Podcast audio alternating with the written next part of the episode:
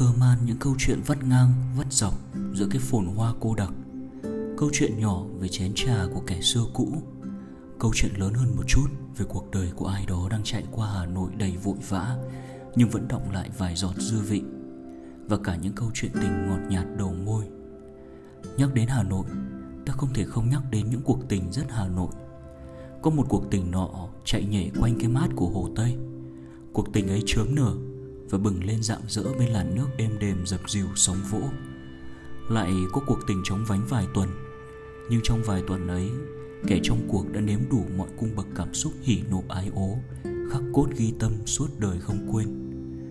Và tôi ngồi đây, bên tách cà phê trứng đã cũ đầy bọt và hương thơm, đang ngắm nhìn em, cuộc tình của tôi, cuộc tình Hà Nội với những xúc cảm và ngọt ngào của tôi, cuộc tình cuối cùng của đời tôi. Từ trước đến nay, tôi không có khái niệm yêu một thành phố, nhưng từ ngày em nhẹ nhàng vén tấm màn che phủ cửa sổ trái tim tôi, tôi bỗng yêu Hà Nội biết nhường nào. Tôi yêu Hà Nội bởi Hà Nội có em. Tôi yêu em, yêu cuộc tình Hà Nội đầy nắng và nước Hồ Tây, cuộc tình mà cảm giác cả Hà Nội rộng lớn này không ai có được, chỉ tôi, chỉ em và cả Hà Nội riêng tư của chúng mình. Chúng mình yêu Hà Nội lắm, nhưng tôi lại yêu em nhiều hơn. Chỉ đến những ngày Hà Nội bước vào Tết âm lịch, Hà Nội mới trở về dáng vẻ bình yên đến lạ thường, khiến con người gốc Hà Nội là tôi phải ngỡ ngàng, sững sờ đến thán phục. Nhưng không vì vậy mà tôi không yêu những ngày Hà Nội tíu tít, Hà Nội vội vã, Hà Nội xô bồ và đầy tấp nập. Hà Nội chẳng khác gì em yêu của tôi là mấy.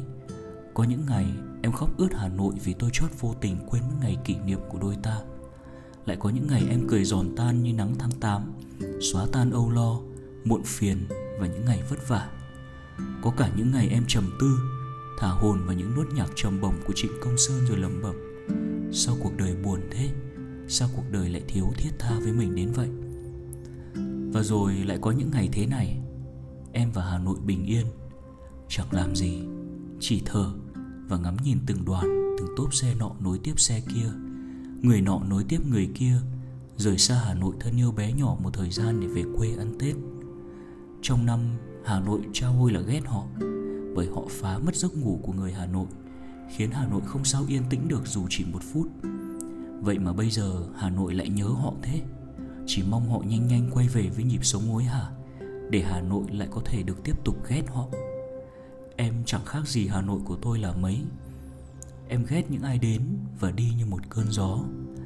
Nhưng không có họ, em lại thấy cánh cửa lòng em sắp quen gì, úa vàng đến nơi vì không ai tới để làm nó hoạt động. Em chẳng bằng lòng với những ai đùa cợt em thái quá, nhưng không có họ, em lại thấy ôi sao mà nhàm chán. Và em lại nhớ họ, em mong họ nhiều hơn, mong họ để lại được ghét họ. Em ngồi trong nắng, cạnh cốc trà đào cam xả mát lạnh dù thời tiết không nóng lắm. Em cuốn tóc em bằng gió, bờm tóc em bằng những vỏ mây. Em nhìn tôi lạ kỳ, tôi yêu em, yêu Hà Nội lắm. Dù tôi không hoàn hảo, nhưng chắc chắn tình yêu của tôi dành cho em là hoàn hảo.